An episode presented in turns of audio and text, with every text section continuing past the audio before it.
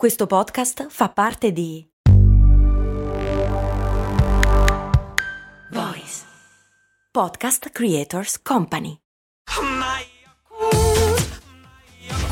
Se a volte ti senti così, ti serve la formula dell'equilibrio.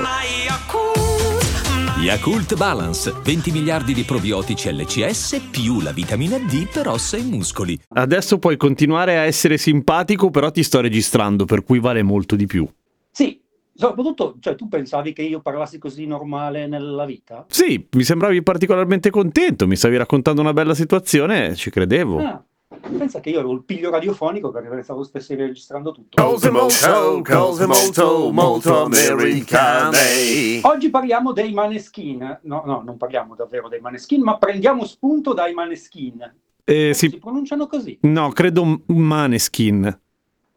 Cioè, c'è quella roba sopra la O delle, de- del- delle lingue nordiche che, vor- che si direbbe Möneskin, ma nessun- non credo nemmeno che sia apposta. Insomma, credo che sia più una roba grafica. Nessuno li chiama Möneskin, anche perché fa schifo.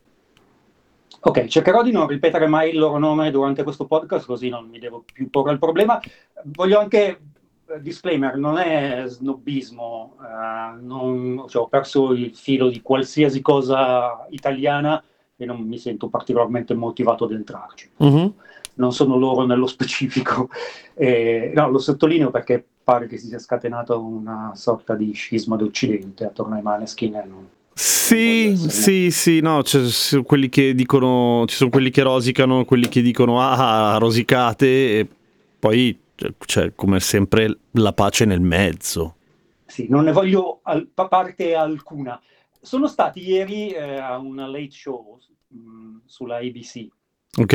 ne- che è un network, e stavano ad un tavolo con una tovaglia a quadroni bianchi e rossi e mangiavano pasta asciutta, eh, facevano finta di essere un po' inciccioniti ed erano tutti sporchi di sugo e porca puttana, si può dire puttana nel podcast? Eh, non è tanto il problema della parolaccia quanto uno di quegli insulti che possono subire solo le donne. Ah, c'hai ragione, mi dimentico sempre perché io ho accettato il linguaggio inclusivo solo in inglese.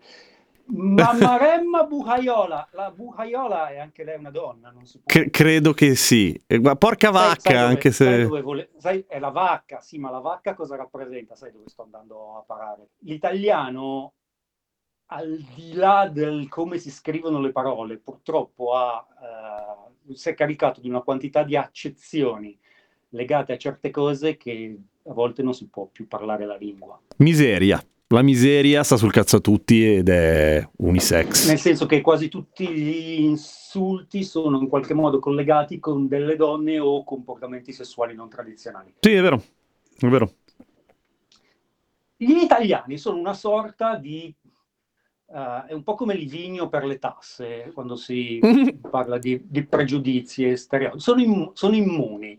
A- agli americani non fotte niente di stare attenti eh, a non offenderli, agli italiani apparentemente non interessa essere offesi o, o non essere offesi, ci passano sopra come se niente fosse.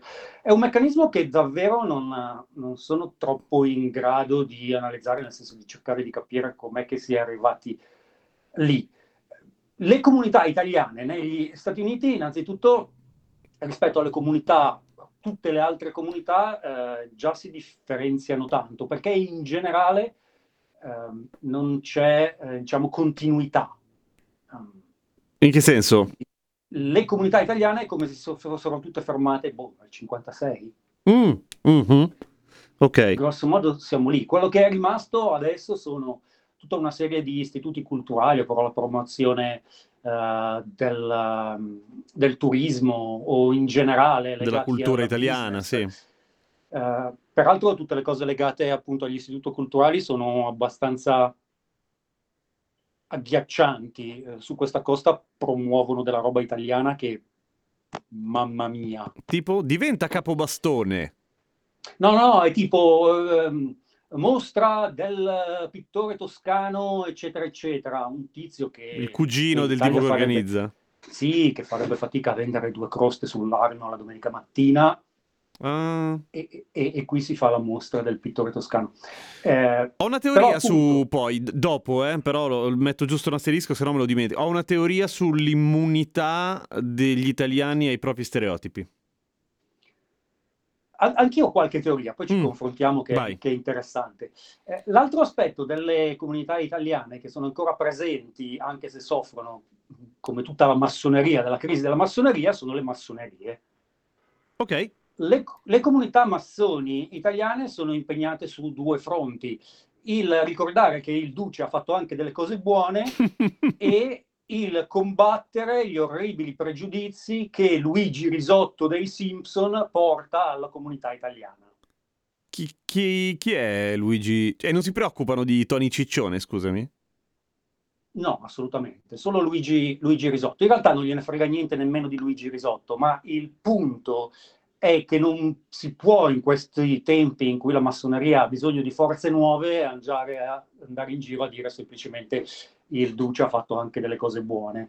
E quindi sono saliti sulla barca eh, del linguaggio inclusivo eh, cercando di eh, attaccare i Simpson e Luigi Risotto. E cosa, cosa ti devo dire? Eh, il, il fatto in realtà eh, è che o agli italiani non dispiace o non si rendono conto di essere trattati un po' come tutti dei guido, che è una di quelle parole che non si potrebbe dire, e quindi alla fine gli si lascia dire qualsiasi cosa e si conclude pensando, vabbè, cosa vuoi, hanno tante altre qualità. Perché davvero ho visto in contesti estremamente progressisti, in contesti in cui non si passa niente a nessuno, gli italiani comportarsi in una maniera in cui io volevo eh, scomparire negli angoli del soffitto con tutti quanti che non facevano che eh, riderne e pensare oh è così, è così simpatico. Ma tipo? Eh, beh, sono vecchio, quindi probabilmente racconto sempre lo stesso aneddoto, però c'è anche da dire che è un aneddoto così terrificante da certi punti di vista che resterà sempre indelebile nella mia memoria come l'esempio del peggior imbarazzo legato ad un connazionale che ho mai vissuto nella vita. Eh, invitati a cena da amica comune, tutti gli altri ospiti completamente sconosciuti a tutti gli altri ospiti. Ok. Mm, Una situazione ideale.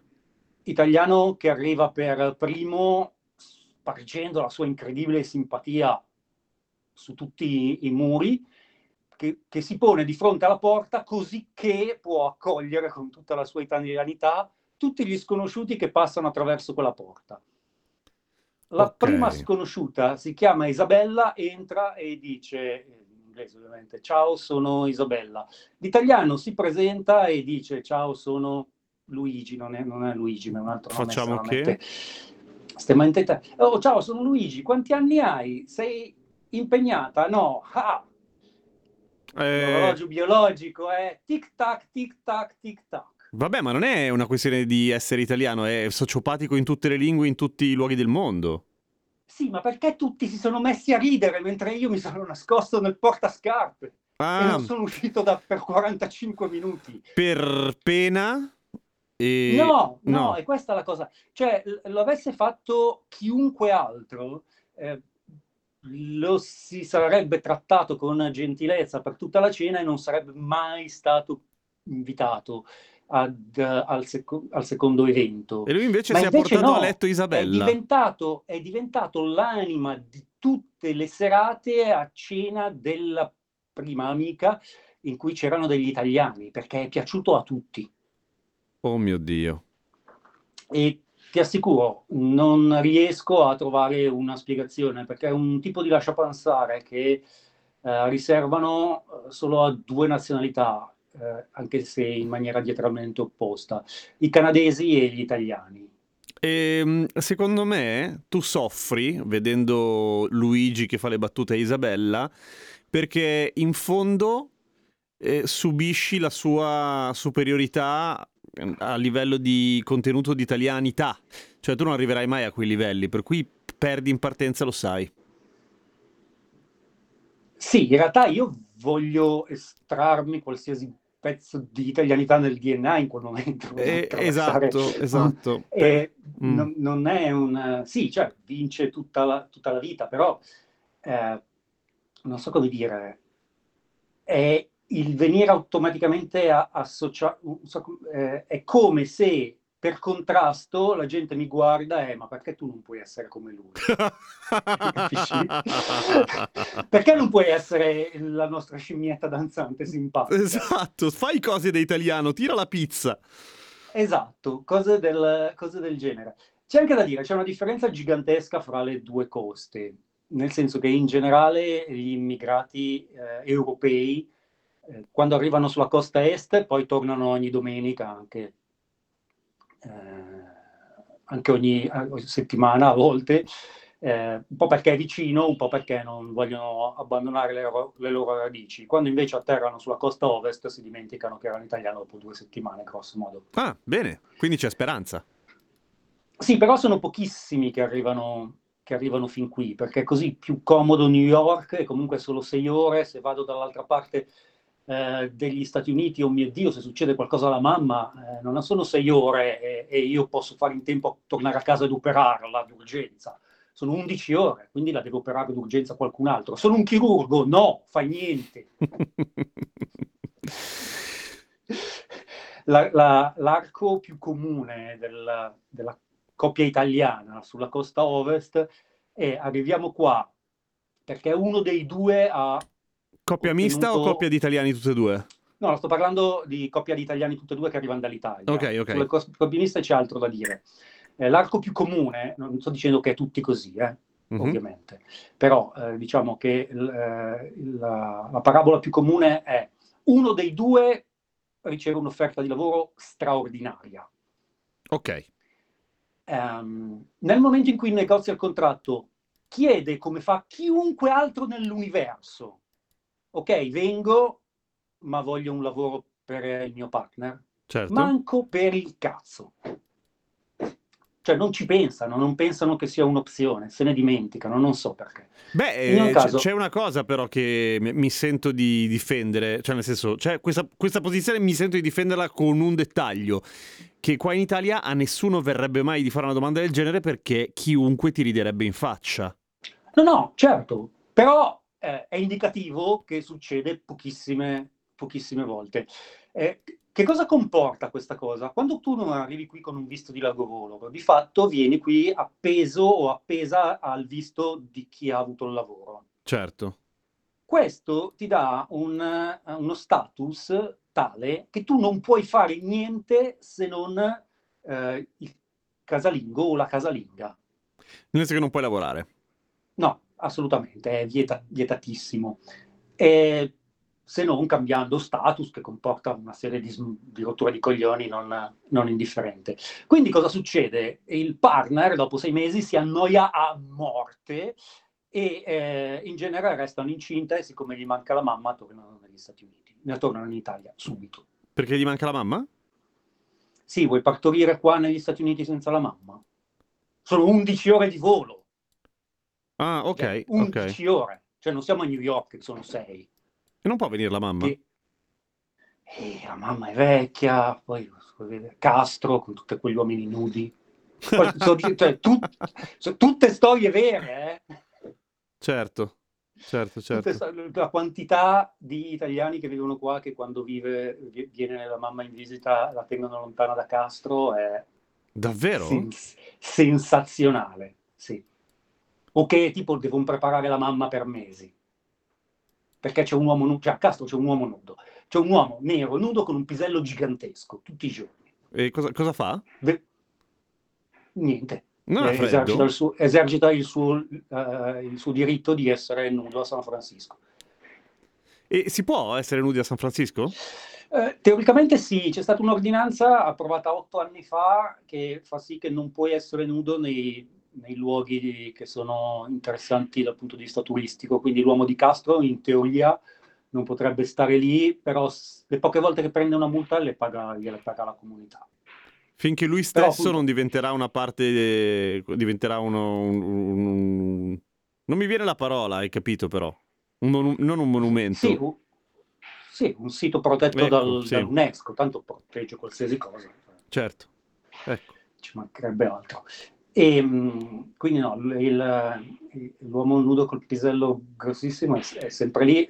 La legge c'è a San Francisco, però credo che ormai i nudisti integrali che vanno sempre in giro nudisti rimasti siano 16.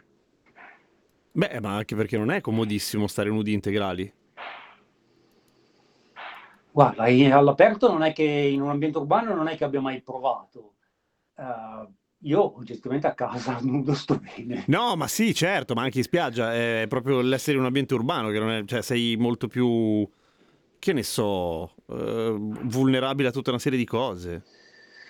Ti graffi, Sì, probabilmente ti sporchi. Sì, devo dire, non mi sono, cioè, non è il tipo di preoccupazione che mi varrebbe. Ho fatto delle critiche al mass nudo, e non ho avuto particolari problemi, però sì, andare in un parco, no, oppure quella cosa che devo mettere giù un tovagliolino ovunque mi sieda, mi darebbe un po'. Eh, no, che palle. Poi, Sì, perché la magari- legge, la legge prevede il tovagliolino. eh. poi fa caldo e ti si appiccica il culo.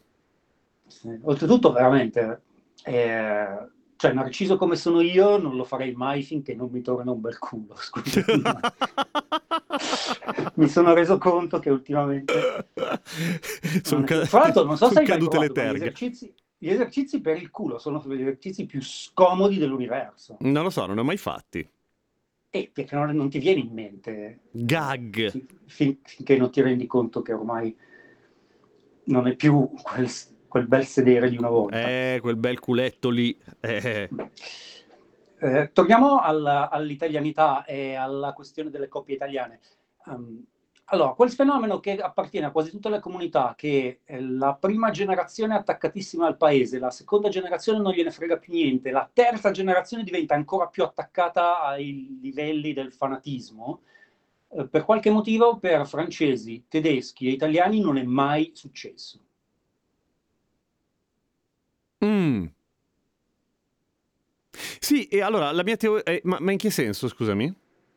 Ma nel senso che per dire, io vivo adesso uh, a Mission, a San Francisco, che è il quartiere, eh, il quartiere latino, e le terze generazioni parlano azteco, Com'è steco?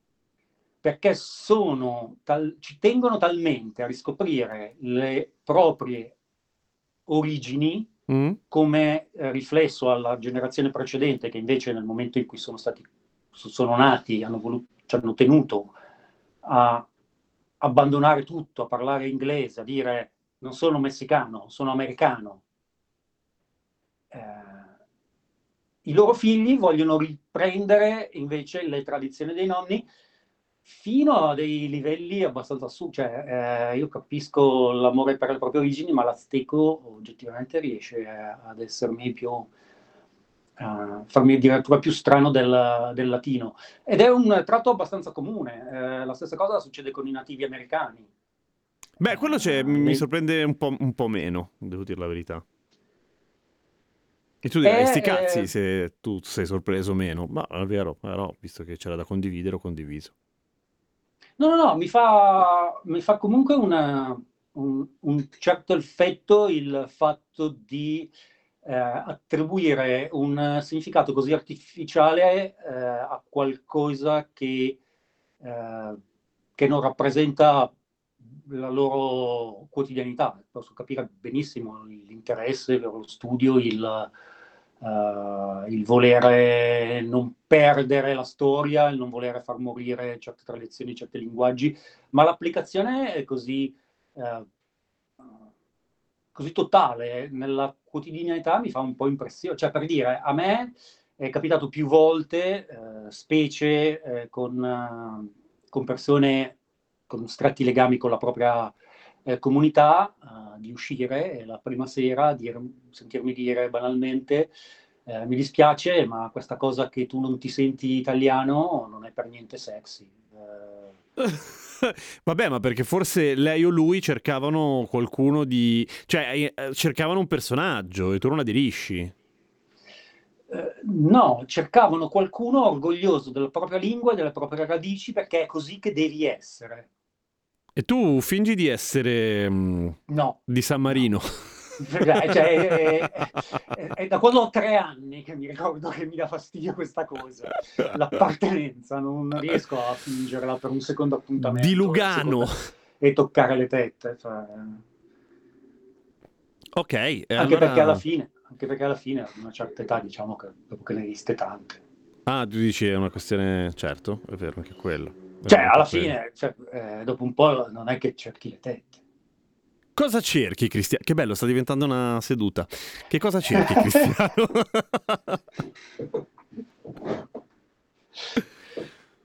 Cerco proprio quelle tette, che non sono perché sono le tette, ma perché sono le tette di qualcuno. ah, certo, certo. De- se no non funziona, le tette, beh, vado su YouPorn. Cerchi the one, anzi, in questo caso, the twos. Yep, both. Both. Beh, non dovevamo scambiarci teorie? Ah, giusto, le teorie. Le teorie. Allora, la teoria... Aspetta, devo ripartire eh, perché non è che penso una, vo- una cosa e poi mi rimane lì, la devo ripensare da capo. Italiani... Ah, ok. Allora, molto molto tempo fa, io e te, ma credo che il confronto sia avvenuto via social, non, eh, non parlandone. E ovviamente non di persona perché sei via da tipo 200 anni, ma ehm, la cosa era questa. eh, io ho fatto un'invettiva sul fatto che non mi piace come vengono presi per il culo i francesi, perché dico, secondo me quella roba lì è razzismo, ok? E tu hai detto, ok, però è diverso se pigli per il culo qualcuno che percepisci come tuo pari rispetto a se prendi per il culo qualcuno che viene universalmente mh, percepito come inferiore. Ovviamente non lo è, ma eh, in questo caso fa la differenza. Esempio, se prendo per il culo gli immigrati sei u- universalmente una merda, ma se pigli per il culo i francesi che in effetti hanno un paese abbastanza più avanzato, va bene lo stesso. Ecco, io credo che la presa per il culo nei confronti degli italiani venga percepita dagli italiani stessi come una simpatica presa per il culo fra pari. Però, ad esempio, perché non succede nello stesso modo per i francesi? Eh, se Grace Anatomy avesse un personaggio franco-americano eh, e fosse tutto oh la la la parbleu, Mm. eh, verrebbe giù un casino. Vabbè, su Grey's Anatomy no, però sui Simpson Ma- su una serie di altre cose hanno la baguette sotto braccio e il, il basco, che non è un basco evidentemente, però quella roba lì. Sì, quello è vero, però Grace Anatomy ha due personaggi di punta italo-americani e ogni volta che litigano, litigano in siciliano stretto su pa- papà e mamma. E si vede che siamo più divertenti da prendere per il culo. Scriveteci! Io- Sì, no, nel senso che davvero sono... si, si corre sempre il rischio di generalizzare, buttando lì una teoria su perché questo succede. La mia impressione in generale è che agli italiani piace tantissimo essere riconosciuti in quanto italiani. Eh, È effettivamente una cosa, nel senso che a qualsiasi cosa se gli dai il nome italiano fa qualsiasi, fa tutto un altro effetto.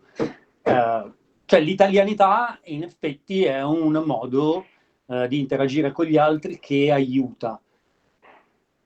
Detto questo, eh, se non sei così dà veramente fastidio. no, certo. Perché in ogni caso le aspettative sono sempre che tu sia quel tipo di italiano lì.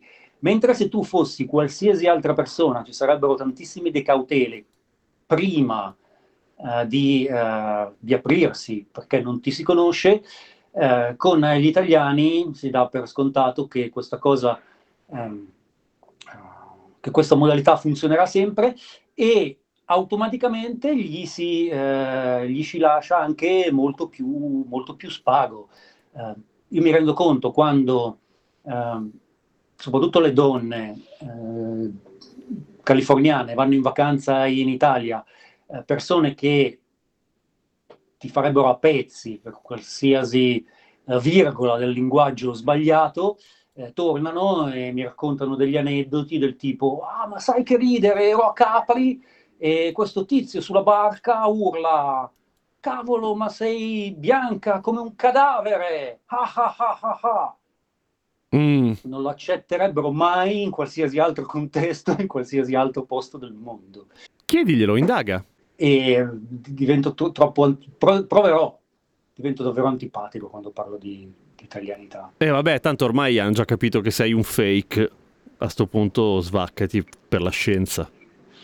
per la scienza. In realtà il mio, il mio piano era spacciarmi, credo di averlo già accennato da qualche parte, per, eh, per mafia russa, nel senso che l'accento funziona, la gente mi, mi lascia sedere sull'autobus, e faccio un po' di paura in alcune situazioni, ma comunque meglio che Luigi Risotto Comunque sempre meglio di Luigi Risotto. e i massoni che il Duce ha fatto anche delle cose buone. Ci torneremo. Settimana prossima direi. Dire- direi di sì. Sono in un posto, pensa che non salta la luce, c'è internet e non cadono gli alberi. Fantastico. La Bella. vita... Sì, sì, sì, sì. Ehm, fortunatamente, oltretutto, non ho, non ho un'auto perché l'ho sperimentata per eh, tre giorni a San Francisco ed è... eh, ti ricordi quei giochi degli anni Ottanta, gli, gli scacciapensieri o schiacciapensieri? Non mi ricordo se era scaccia o schiaccia. Sca- eh, scaccia, scaccia. Scaccia. Allora, se hai un'auto a San Francisco e non sei residente, e quindi non hai la targhetta da residente, che comunque ci mette un anno ad arrivarti, Mhm. la vita è esattamente come uno schiacciapensieri. Devi spostare la macchina ogni ora, se no esplode. Che sbatti. E quindi è, è divertentissimo perché tutti, cioè, ci si controlla da finestra a finestra e si guarda giù. Allora, non vale se semplicemente la sposti avanti di un posto. Ah, deve essere proprio diverso. Però se attraversi la strada sì, quindi ogni tanto è, è semplicemente uno shuffle, cioè se Certo. tutto il, il blocco è coordinato e sposta la macchina assieme è sufficiente mischiare i pezzi, altrimenti è un'orda di rincoglioniti che gira in continuazione facendo gli otto attorno agli stessi due isolati sperando di arrivare in coincidenza con quando scade l'ora di un altro. Beh, E cioè, tutto questo avviene ogni giorno dalle 5 alle o- del 5 di mattina alle 8 di sera, tranne quando lavano la strada, che è tre volte alla settimana, in cui c'è una finestra di due ore in cui nessuno può parcheggiare. deve essere pulitissima però San Francisco. E invece no. È, è- è- è pulitissima e la gente è esausta e, spa- e spende un sacco di soldi in rimozioni forzate. Il che mi ricorda che fra 8 minuti devo spostare la macchina. Mi raccomando, vai piano. Eh sì, dove vado? C'è il limite di 15 all'ora. Miglia, eh, miglia.